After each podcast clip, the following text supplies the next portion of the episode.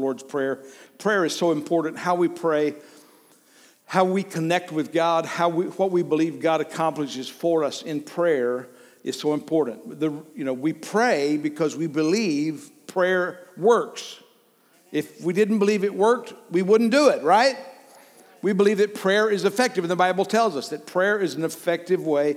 So Jesus taught his disciples how to pray. They asked him one day, said, Jesus, would you teach us how to pray the way that John taught his disciples to pray? So Jesus prefaces it with this, and he teaches them how to pray. But the first thing he says to them is he tells them what not to do. What not to do in prayer. He says this Matthew 6, verse 5. When you pray, you're not to be like the, hypocrites. You don't want to be a hypocrite when you're praying, right? For they love to stand and pray in the synagogues and on the street corners so that they may be seen by men. Truly, I say to you, they have their reward in full. In other words, they prayed in such a way that just getting the attention they got when they were praying was the reward for their prayer. That's all they were going to get. They've received their reward in full. But you, when you pray, go into your inner room, close your door, and pray to your Father who's in secret. And your Father who's in secret sees what is done in secret will reward you. He says, You know the way you see everybody else praying. Don't do that. You cannot impress God, and you should not try to impress others with the eloquence or theological depth of our prayers. That's why I always say short prayers in public. You ever, you know, you, you, and we all know we, we've had those situations where we've all sat down to eat, and it's just not because it's eating, but we ask somebody to pray, and they start praying, and it's like, Lord, I just pray that want you to bless the A's. And they just start going like through the alphabet, you know. Lord, Arizona. Lord, I pray for Arizona. And I pray for baseball. And, you know, and, they, and it's like you want to say, and Zambia, amen. you know, it's like they, they, they have a list, and it's good to have a list. It's good to have things to pray about. It's good to pray for all of those things. And we should pray for all of these things. But you pray for those things not in public, but in private. Because uh, we don't want to pray ever to try to impress God because that's impossible, or to impress others. We want to communicate simply. And this is one thing Jesus is teaching us here that really prayer is simple. It's, it's not hard. Actually, some of the best prayers in the world are children because they've learned how to trust their fathers and they learned how to ask. So we want to pray short prayers in public, long prayers in private. And when you're praying, don't use meaningless repetition as the Gentiles do. That's us, you know, everybody that's not a Jew. For they suppose they'll be heard for their many words. In the pagan temples, they were crying out to their gods. And they would do it with repetitions, with monotony. You know, it's just like, you know, if I say it often enough, maybe God will hear me. Uh, they suppose that they will be heard for their many words. So don't be like them.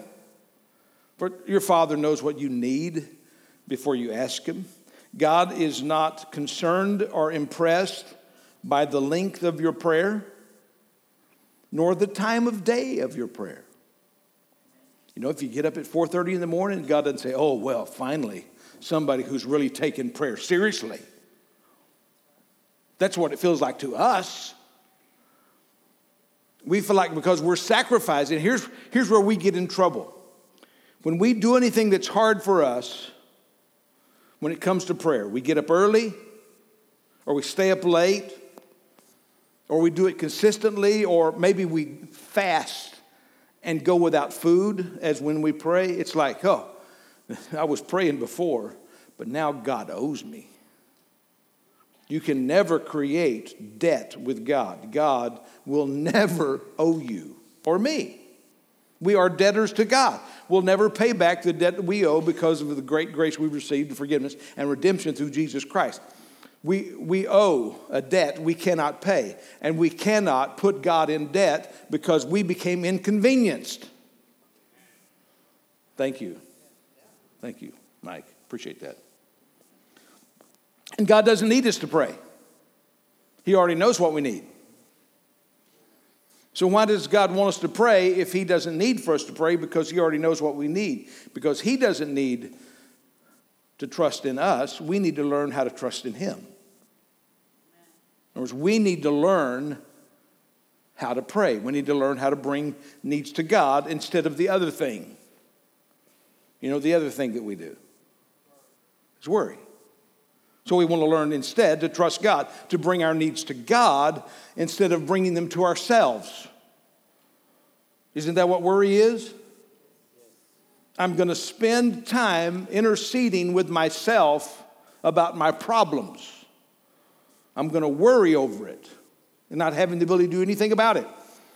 So it's not about the need to pray, but we pray because it helps us. It helps us. We learn to become dependent on God. We pray for our own benefit. So then he says, So when you pray, pray like this Our Father who is in heaven,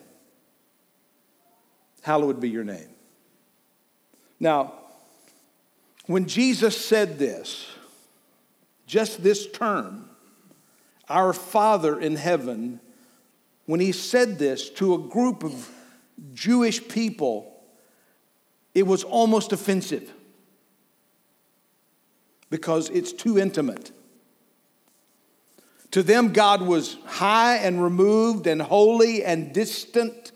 He was the God that, whose name could not be spoken.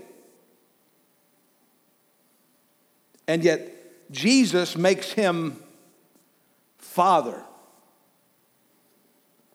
It changes. Jesus came to change our relationship with God. Our relationship to God is different because of Jesus. Our relationship to God as Father is established through our relationship with Jesus Christ. God is not everyone's Father, He is the Father and Creator of humanity, but all the earth is not God's children. Because some of those children out there are children of wrath. They're children of the devil. Right? You don't like, we don't like that. All right, that made you uncomfortable. All right. You're, or either that or you were making a list in your head of, of who the children of the devil are. Uh, Jesus said to them, If God were, were, your father, you would love me, for I proceed forth and have come from God, for I have not even come on my own initiative, but he sent me. Jesus said, I came sent by the Father. If God were your father, you would recognize that. And then Jesus said in John 14, 6, I'm the way, the truth, and the life. No one comes to the Father but through me. So, how do you get to the Father? Through Jesus. God becomes your father. The relationship changes when you come to God through Jesus Christ. Then God becomes your heavenly father. It changes your relationship eternally so that now you are a child of God. Now we are the sons of God, it says. Now we are the sons of God. Our relationship has changed. So now we come to God as Father, and you, re- you approach your Father differently than you approach God, right? How do you approach your Father? With confidence, with joy, expectation, with hope. Jesus came in the world to remove the wrath of God that is against us and when the wrath of God is removed from us, then He welcomes us into the family of God. So everything that we pray in prayer comes from a loving Heavenly Father. We pray because we believe we have a loving for Heavenly Father who is working, the Bible says, for our good. But one of the things I want you to recognize just because God is working for your good doesn't mean He's working for your immediate happiness. Good is not always happy. Good is always best. Good is joyful. Good is not always easy. Good is not always fun. Good is best. He's working for our good.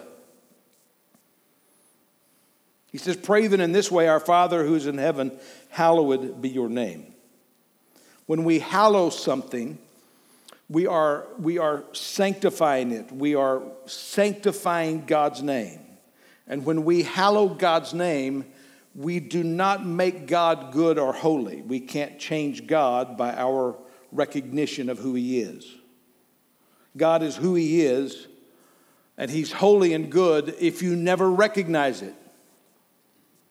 If you, if you scream at God and hate God, it doesn't change who God is. If you, if you declare good things about God, it doesn't change who God is. So, what is the purpose, again, of hallowing, of recognizing who He is? We can't add anything to Him. God needs nothing. He doesn't need our worship. He wasn't waiting in eternity, He said, I, I need to make some people to worship me. He didn't need us to worship Him. He doesn't need us. It's great that He loves us and He's chosen us, but He didn't choose us out of need.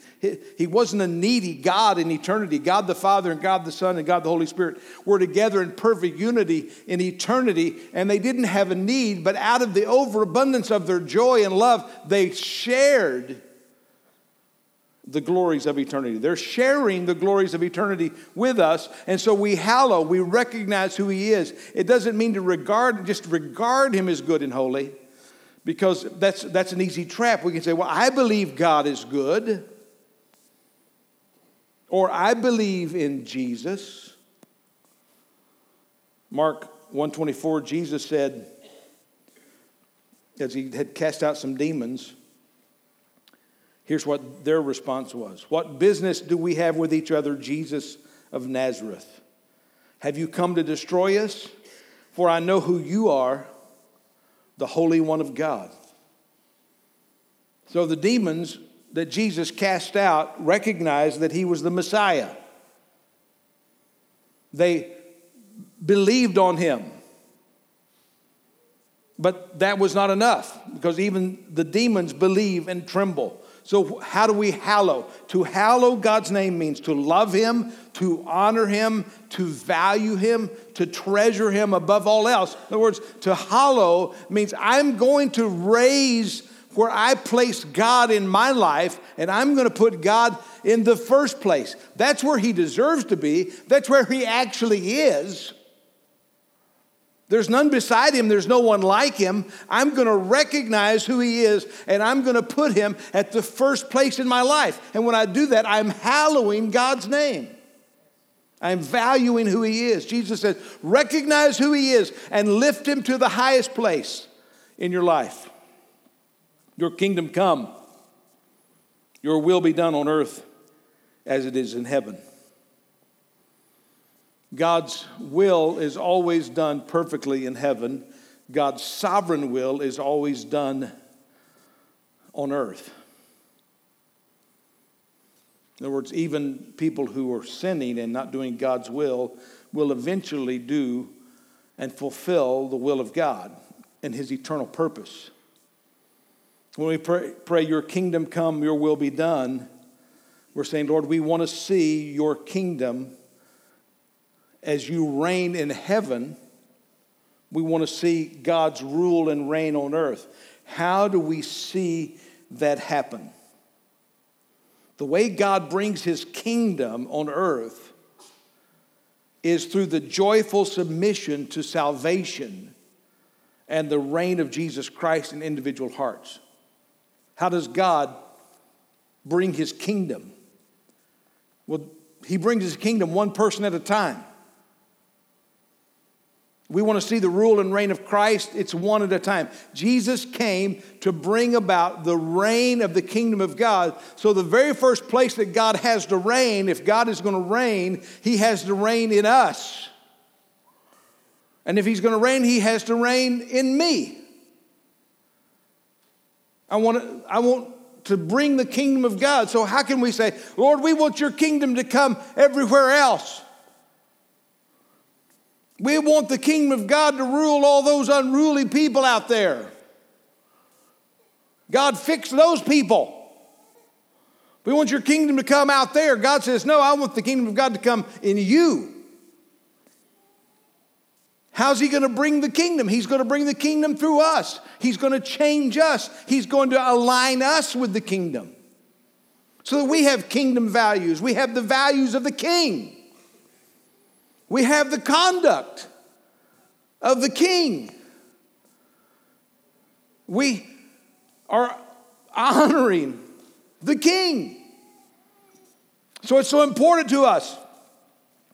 In Revelation chapter 1, verse 5 and 6, it talks about this final culmination. And from Jesus Christ, the faithful witness, the firstborn of the dead and ruler of the kings of the earth, to him who loves us and released us from his, our sins by his blood.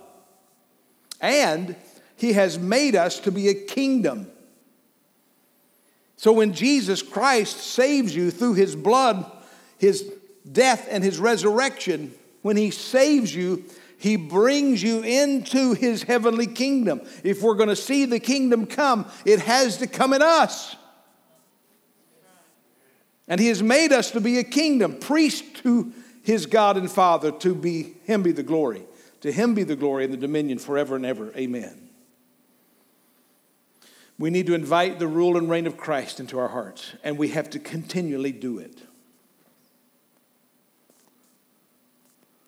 We continually invite the rule and reign of Jesus Christ into our hearts. Because I don't know if you've noticed this, but every now and this, every now and then you'll notice a little unruly part of your heart, or your life, or your will, or your mouth. Things that you are struggling, surrendering to the kingdom of the Lord Jesus Christ. So it's one of the things we, we have to see and allow the rule of Christ in our own hearts. That's beginning. How do we change the world? How do we see the world change? The world changes when people surrender to the king. The world changes, society changes, not through external pressures. but through internal changes. If we want to see the world change, we have to start with saying, God, change me. Change me. That's the, that's the beginning of the kingdom. And then Jesus said, This gospel must be preached, this gospel of salvation, this gospel of your kingdom coming, this gospel of the reign of Christ over the kingdom, this gospel must be preached to the ends of the earth. Everybody needs to hear and be invited into the kingdom. Everybody needs to be invited into relationship with the Father through Jesus Christ. How do you get into a Father relationship with God? Through Jesus Christ. How do you get into the kingdom of God? Through Jesus Christ. Everyone needs to be invited into the kingdom of God. Your kingdom come. Jesus, we invite your reign into our life. And so we have to keep doing that. Verse 11. Then he says, Give us this day our daily bread.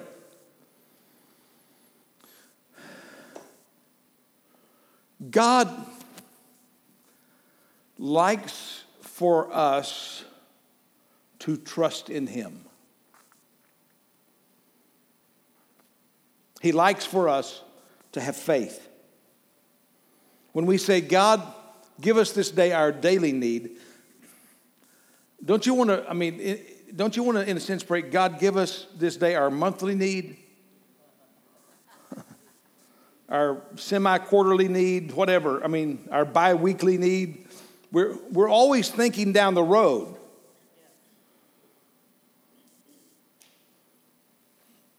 And God says, I want you to trust me for today. I want you to trust me for daily provision. Daily provision, this daily bread stands for all of our needs. I, love it in the Old Testament when God fed the children of Israel, He gave them manna and He gave them just enough for every day. And when they tried to save it, when they tried to get two days' worth, it would go bad real quickly, like before the next day. They had to walk out every day and collect it. They had to they had to daily trust God. It's going to be out there. I'm trusting God to provide it. They had to daily go about the business of trusting God. God wants us to become dependent upon Him, not independent. He wants us to be dependent upon His ability to provide for us and to trust God to survive. He wants us to have this dailiness where we're saying, God, I trust you every day. Luke 12, 22. Great verses about worry. He said to his disciples, For this reason I say to you, do not worry about your life as to what you will eat, nor your body as to what you will put on. For life is more than food, and the body more than clothing. Consider the ravens, for they neither sow nor reap, they have no storeroom nor barn, and yet God feeds them. How much more valuable you are than the birds. That's good news, right? You're more valuable than a bird. And which of you, by worrying, can add a single hour to his lifespan?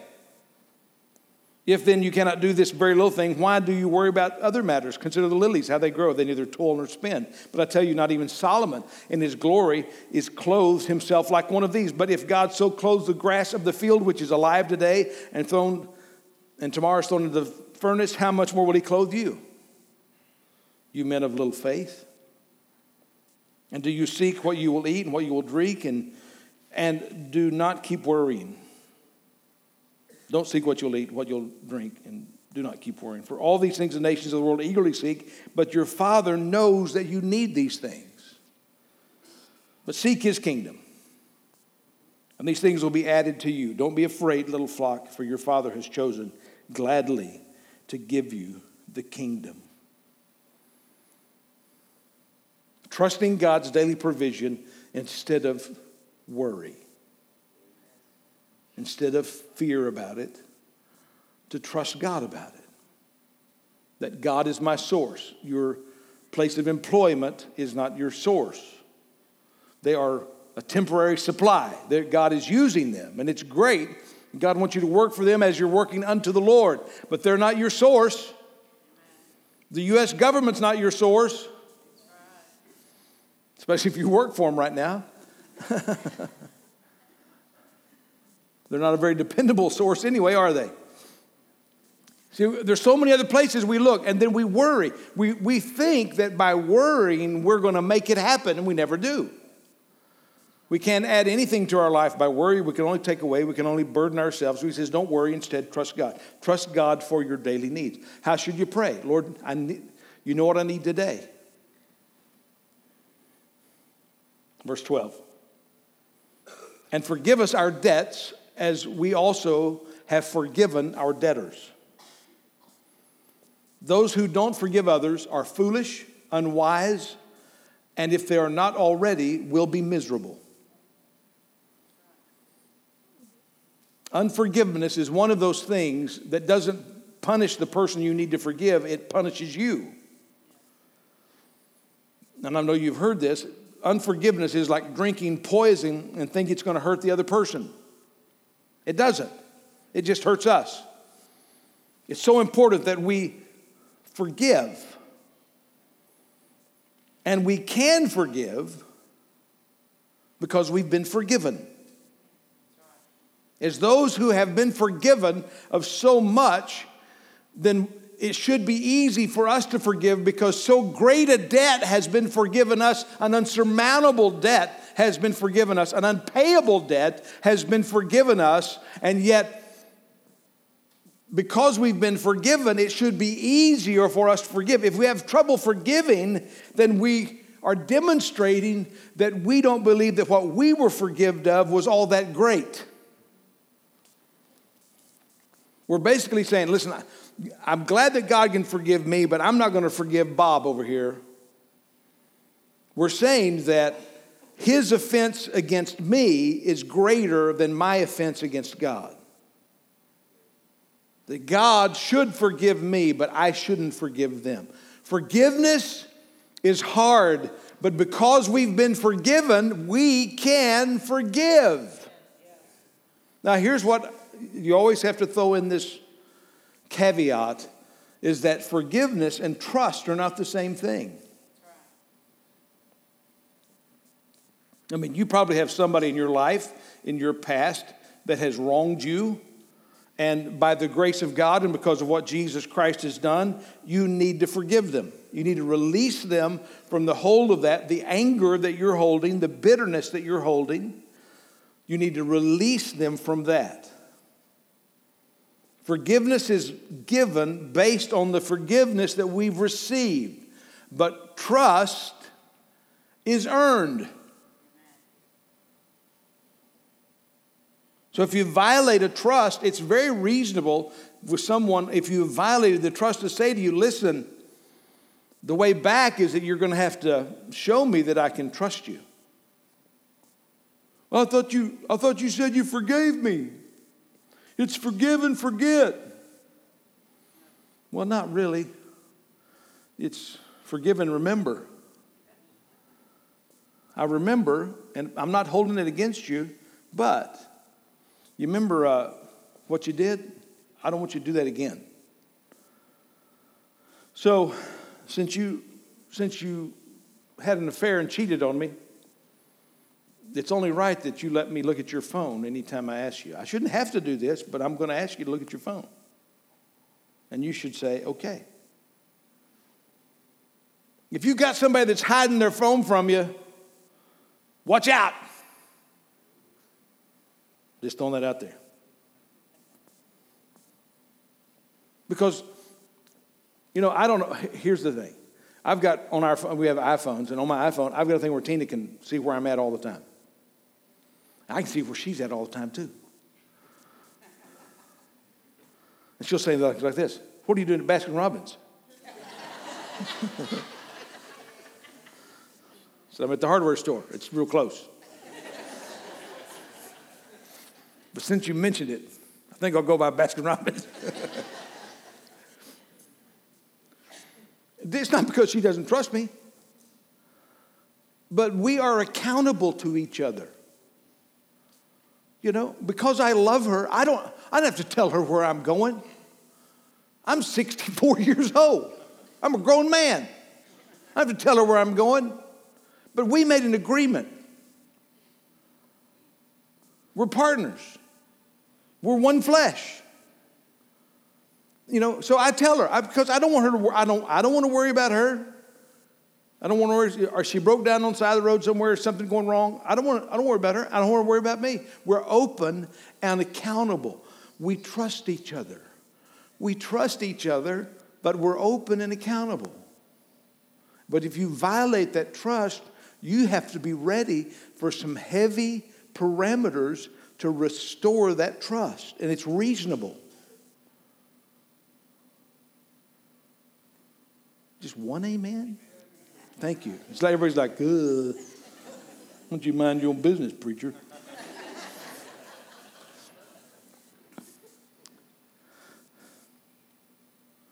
Forgiveness is hard. It's so important you, you can't let bitterness hold you back. Bitterness will destroy you. Bitterness will destroy you. I, as a pastor working with people for the, low these many years, I can tell you that bitterness will weigh you down and eat you up and spit you out. You've, it, it does you no benefit. It does no benefit to your family because you will carry that bitterness and that pain into other relationships. So you, you've got to work at it. It may be hard. You may be really hurt.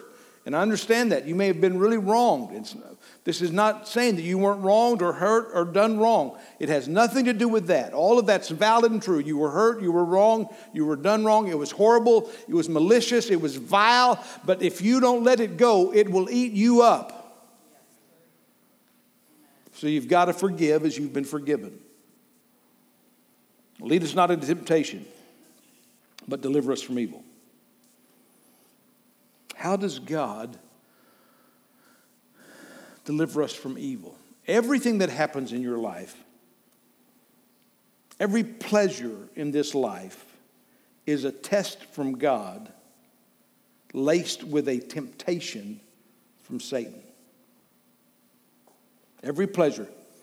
Will we thank God for it and be grateful for it and still in the midst of that pleasure consider God as more valuable than this pleasure, or will we idolize it and pursue the pleasure more than God? Everything that happens, every good thing that happens, has the temptation will we, will we thank God for this blessing, or will, will, we say, Look what I've done, and will we pursue more of that? Will money become our God, or will money be our blessing? Which one will it be? Will pleasure be our God, or will pleasure be a blessing? Will nutty coconut be our God? At Baskin Robbins, which is the best flavor they have at Baskin Robbins, you gotta like coconut. You have to like coconut. If you don't like coconut, you're not gonna like it, but that's a great flavor. will pleasure be our God, or will it be a blessing, or will it be something that holds us in bondage? Lead us not into temptation, but deliver us from evil. When bad things happen, everything that happens, Every pain, because life is filled with pain, is a test from God, laced with a temptation. How are you going to respond to the pain? Are you going to trust God in His infinite wisdom and power and grace and love that this is happening and it's happening for my good? Or are you going to curse God because it's not fair, it's not right? God shouldn't let, let this happen to me. Everything that happens, either you respond being blessed, being thankful, or you respond being angry or being letting that thing become an idol in your life. Lead us not into temptation. Lord, help us respond to pleasure correctly. Help us respond to good things correctly. Help us to respond to money correctly. And Lord, help us respond to pain correctly.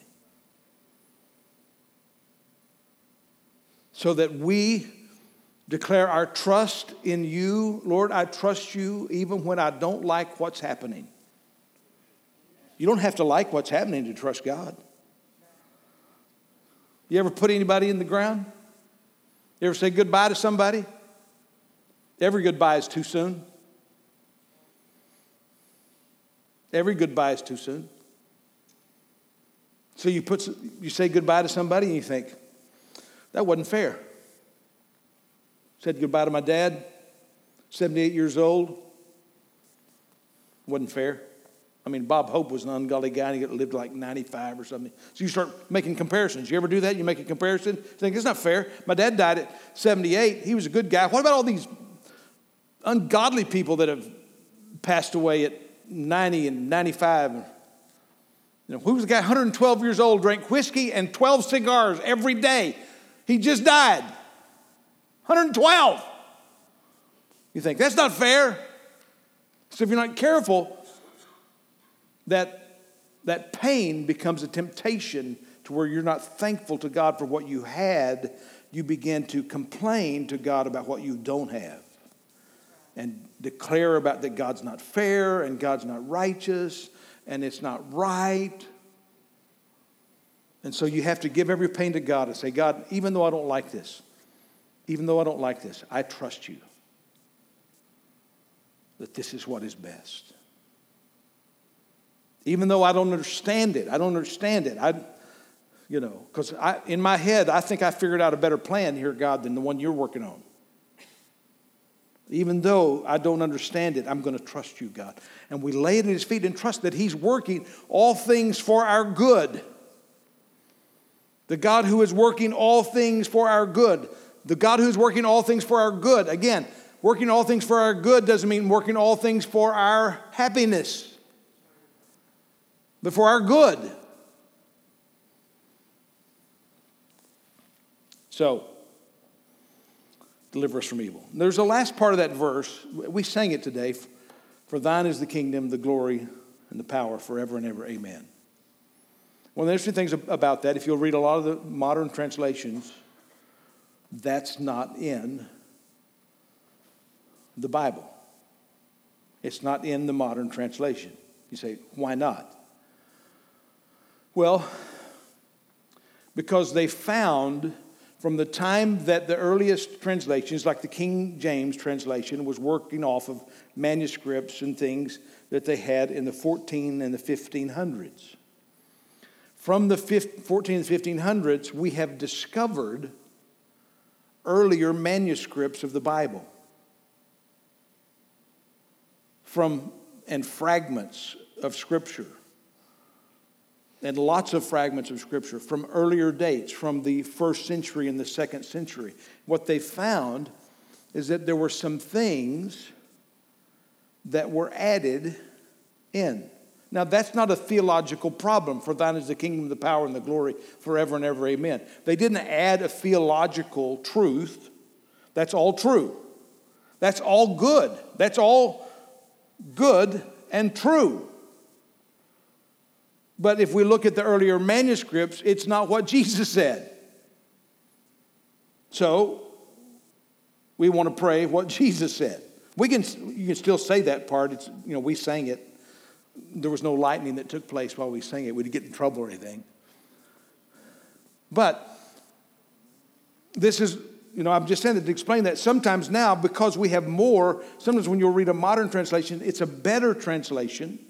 It's all a translation from the original languages because there's more information. It doesn't change the theology, it doesn't change the truth, but it, it gives us a clearer picture than what they had in the 1400s. It's not bad, it's good. How many of you know it's good to know the truth? So, so here's, here's the take on this. God wants you to have a balanced prayer life. Now, here's I want you to know something about this. In this prayer, he starts us praying about the kingdom of God. You see, a lot of times in our prayer life, it is like a warm up in a cartoon opera. You ever watch cartoons? I, I spent a lot of time in my life growing up watching cartoons. And in a cartoon opera, there was always the singer warming up. And how did he warm up? He always said, Me, me, me, me, me. Right? A lot of times that's our prayer life. We go to God and it's all about me, me, me, me, me. You see, one of the things that God wants you to get about prayer that prayer is not about you, but it's about the kingdom. It's about God's kingdom coming in your world and in your life, and about God's kingdom coming in the world. So, one of the things that God wants you to do, He wants you to, He wants you to have a vision that's bigger than you. He wants you to have His vision. He wants you to have a kingdom vision. So, one of the first things that should invade your mind, your life as you're praying, is that you would pray about not just about you, but you would pray about the release of the kingdom of God around the world. We'd be praying for His kingdom come. We'd be praying that the name of God would be lifted up, that we would be living in such a way. This is my prayer. You know, I pray this for our volunteers every week when we come in. This is our prayer every week when we come in that we want to lift up the name of God. We want to be people that when people walk in here who don't know Jesus, they will, through interacting with people who do know Jesus, want to know Jesus. Not the opposite. We don't want people who walk in here and say, Man, I never want to be like that. We want people that will actually say, listen, it seems like, at least on the surface, that those people love Jesus. And it seems like they're trying to live it. Now, they're not living it perfect, but they're trying. So, our prayer life should be praying first about the kingdom of God. We want to recognize that God is a loving heavenly Father, and He wants us to have a kingdom first mentality, putting the kingdom of God first. And then he says, I want you to pray about your needs, I want you to pray about your relationships, and I want you to pray about your, your response to temptation because we all have temptation. We're all struggling with how we're going to respond to pleasure and how we're going to respond to pain.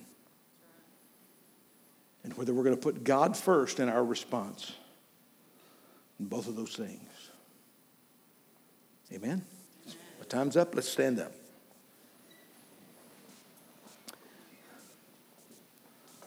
Thanks for coming here today and being with us. Father, we know the great joy of prayer. And Lord, that you told us to just keep it simple. It's not hard, it's not complex.